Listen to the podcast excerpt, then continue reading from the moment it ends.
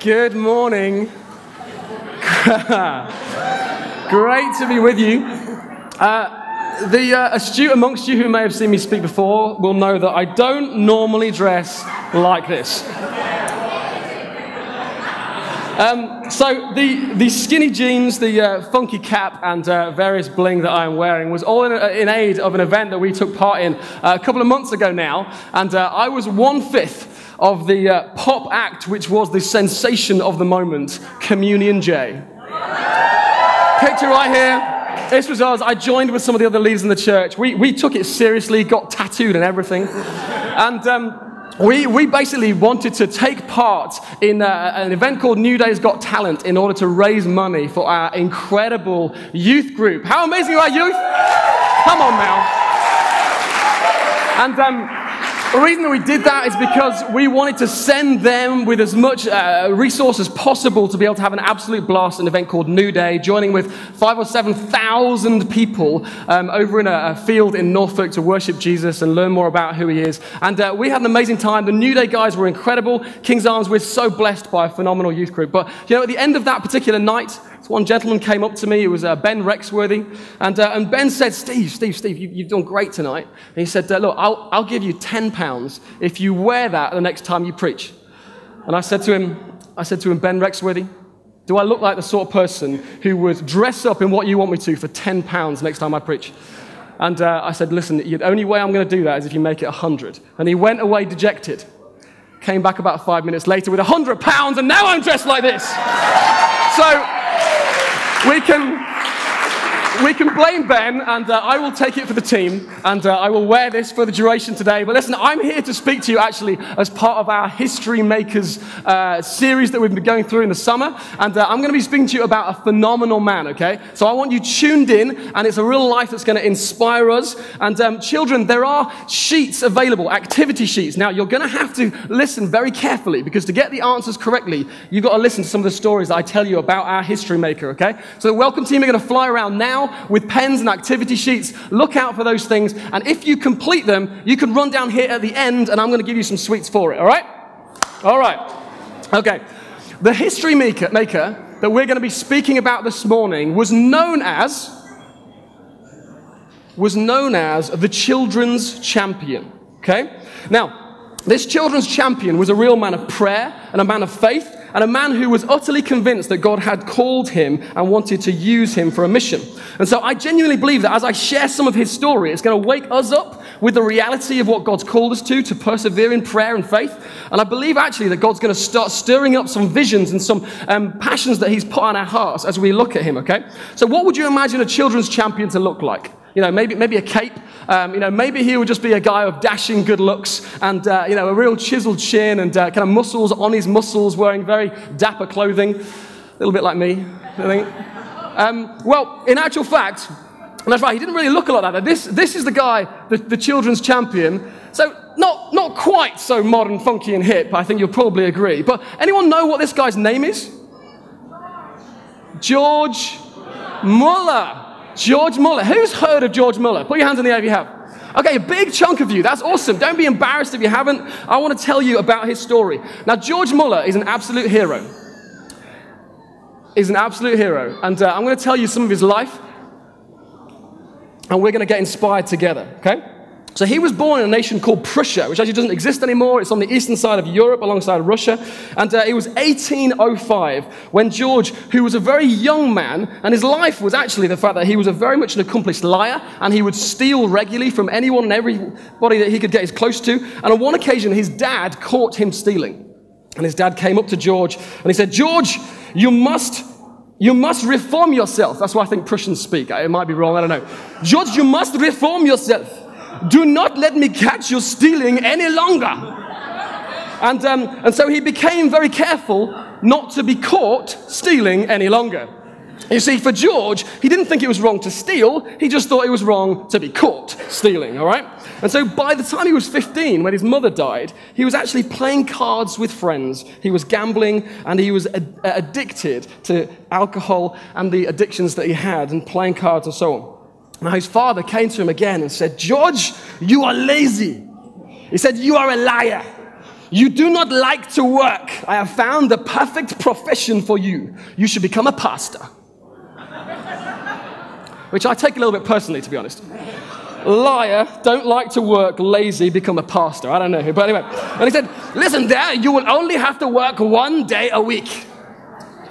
So he thought, right, I'll get a, a, nice job as a pastor, and he went off to university. He was actually a very bright guy. He knew an awful lot of languages. He was very clever, and at times he was the model student. But he was living this double life of deception where he was secretly stealing, drinking, gambling. Even at one point, he, he racked up so many debts just in hotels where he would party hard, and he would um, you know, get loads of bills for the hotel rooms he was staying in, but then completely ignore them and not go there, that when he was uh, hunted down by the managers of the hotels, they threw him in prison.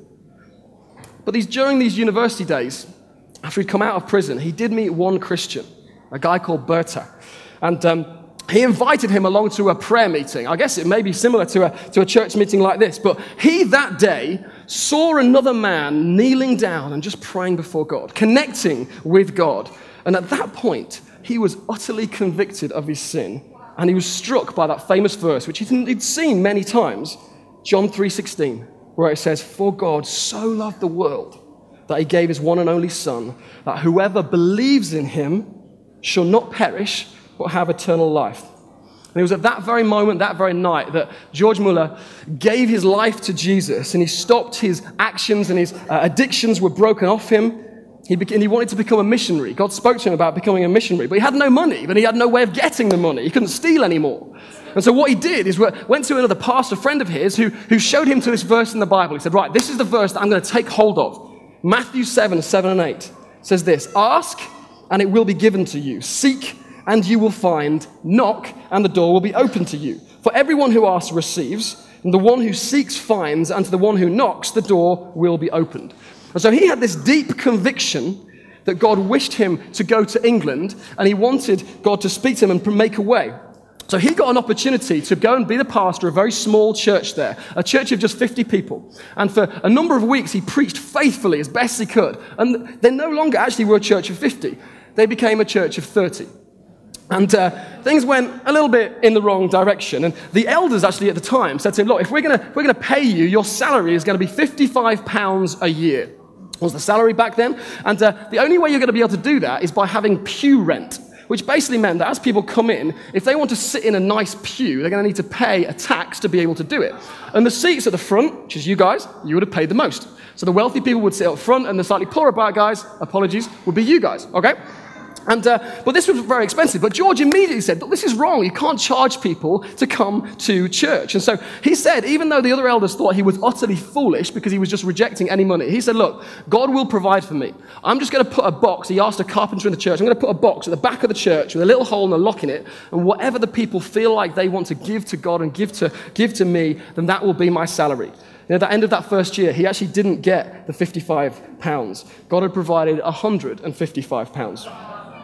And it had started Muller's utter devotion and dependence on his Father in heaven. And you know, it's known now that in his lifetime, it's thought that Muller gave away, in our equivalent money now, approximately 20 million pounds. When, when asked about why God would give him that money in order to bless other people, he said this God brings much money to my hands because it does not stick to my fingers. Which I thought was such a brilliant line. And so the church did grow where he was at. It grew to several hundred, but he felt like God called him to the city of Bristol. Okay? And um, God, he said, put the orphans of Bristol on his heart. Now, to understand why this was the case, you've got to understand a little bit about England at the time, because we were in an incredible time of industry and, and change, and lots of things were, were being shaped, but actually, safety regulations weren't very good, and there was a huge amount of illness and disease. So many people died, many parents died, leaving orphans alone. So the estimates suggested that 250,000 orphans were across England without a single orphanage. Now, even the children that were there then, they were either taken away to prison so that they could just be housed somewhere. So often they would learn crime and you know, things to do there. Some of them were put in kind of asylums and places for the mentally ill. You know, others who, who managed to get jobs were often given crazy difficult jobs, like a chimney sweep, where they would have to tie a rope around the child as they put not just the brush, the child up the chimney.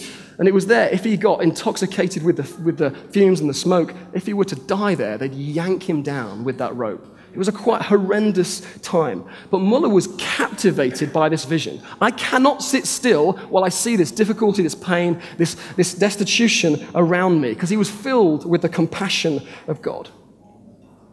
And so Muller began to pray.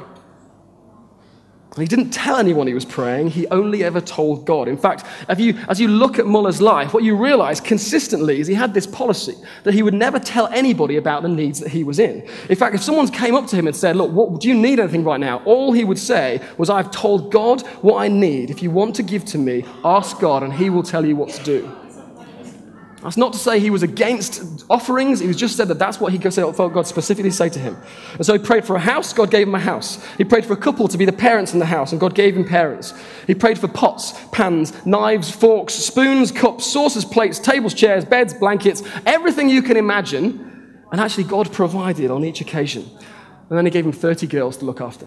30 in the first instance, between 2 and 12, to live in their home with them. You know, he had this deep conviction this isn't enough. And so God gave him a second house. And in that second house, they looked after 30 babies, young children, 0 to 2. And then they got a third house where they were able to support 30 boys, 90 children by this incredible couple who were just following God and trusting Him to provide. And you know, it was not unusual, I understand, through this first 10 years, that they would get up in the morning and literally have nothing in the house. They couldn't give any food to the kids at all. You know, they were so poor, they even sold their own wedding bands in order to give to these people who were in need. There was one particular occasion where he'd got around the table, you may have heard before, and they were praying, Father, you tell us not to worry about what to eat and what we should wear. And even as he was praying, knock on the door. I, I own a dairy and there's a milk wagon that's broken down. It needs a new axle. The, the, the milk is going to spoil if you don't take it. Would you like some milk? So they're gathering the pots and pans and they're filling it with milk and they're distributing it around the houses. And then Muller begins to pray again. He says, Father, I thank you for the milk, but I come boldly to you. We can't live on milk alone. Can we have something to eat?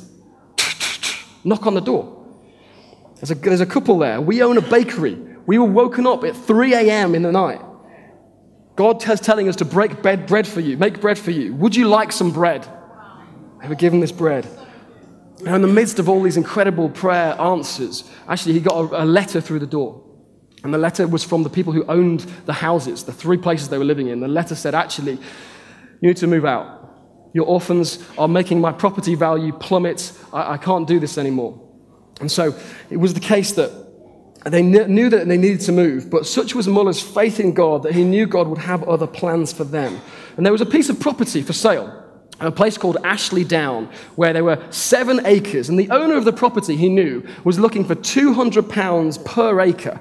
But Muller didn't have that kind of money. The only money he could scrape together was £120 per acre.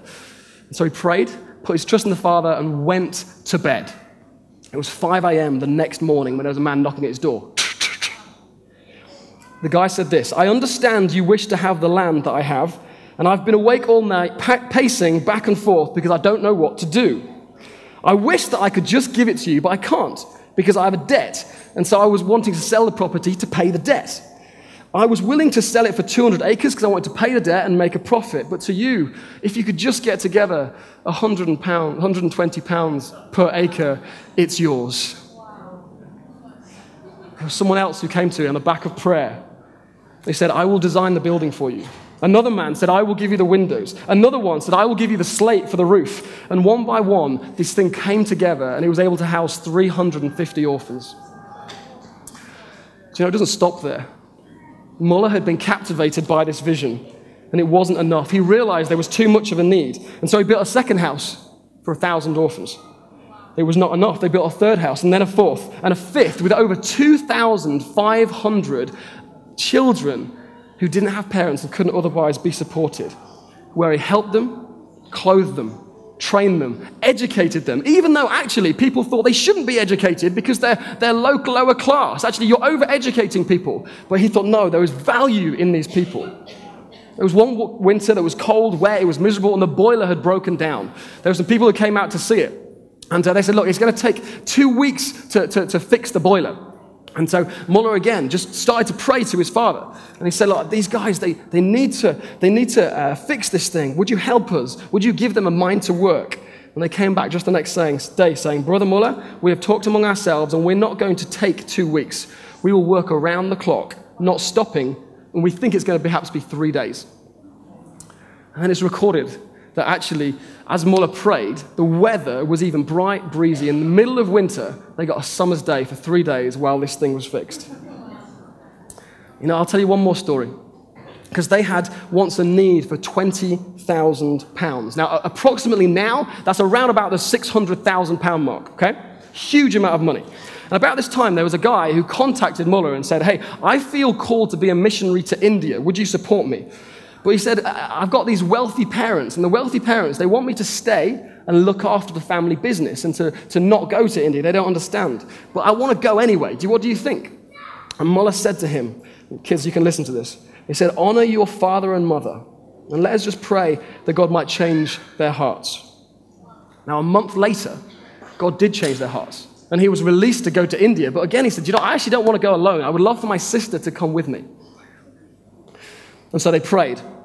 And then a further month later, Muller received a letter and a parcel. It said this From the sister, it said, I know that you've been praying for me, and I'm now going to India.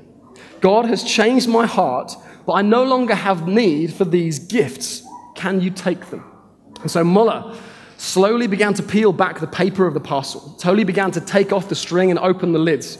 And inside, he was astonished to see sapphires diamonds, gold necklaces, and earrings. Selling them would pay far more than they actually needed for the £20,000. You know, in that moment, stood emotionally in that orphanage, he took one of the rings, one of the diamond rings, and Muller carved in the window the words Jehovah Jireh, the Lord provides. It was in 19, uh, sorry, 1844, excuse me that Muller had been praying uh, and seen some incredible answers to prayer. But he realized there were five close friends of his who he realized didn't have a relationship with Jesus. They, they didn't know the joys of what it means to be a Christian. And he took upon himself that he would pray every single day for their salvation. Every single day they would come to know the Lord Jesus. And about 18 months after doing that, the first one of those five came to faith in Jesus. It was then another uh, five years before the next, and then 11 years for the next, 25 for the fourth and then Muller died. Now you think, I would think, four out of five, that ain't bad. But then, it was then I found out that actually, amazingly, at Muller's funeral was when the fifth person came to Jesus. Muller stopped personally working in the orphanages at the same time as his wife died at the age of 70. Uh, I, I, don't know, I'm not going to ask you to put a raise of hands. How many of you guys are getting close to or beyond the age of 70? But when his wife died at 70, it was at that point when he embarked on a 17 year long missionary journey. He traveled 200,000 miles, which at that time is an insane distance. No planes, no communication the way that we have. 200,000 miles in order to share God's message with a nation. 40 nations sharing God's work. And he worked with D.L. Moody, with Charles Spurgeon. He discipled and financed missionaries like Hudson Taylor. And then he died at 92 years old, being found kneeling beside his bed in prayer. You know, in Muller's lifetime, he had over 50,000 answers to prayer. You might say, hold on, that's a crazy number. How, where did you get that number from? Well, the reality is they actually do know because of the fact that he used to write the prayer requests down, page after page, journal after journal, and then as God answered, he would write the answer alongside it. Such an astonishing story.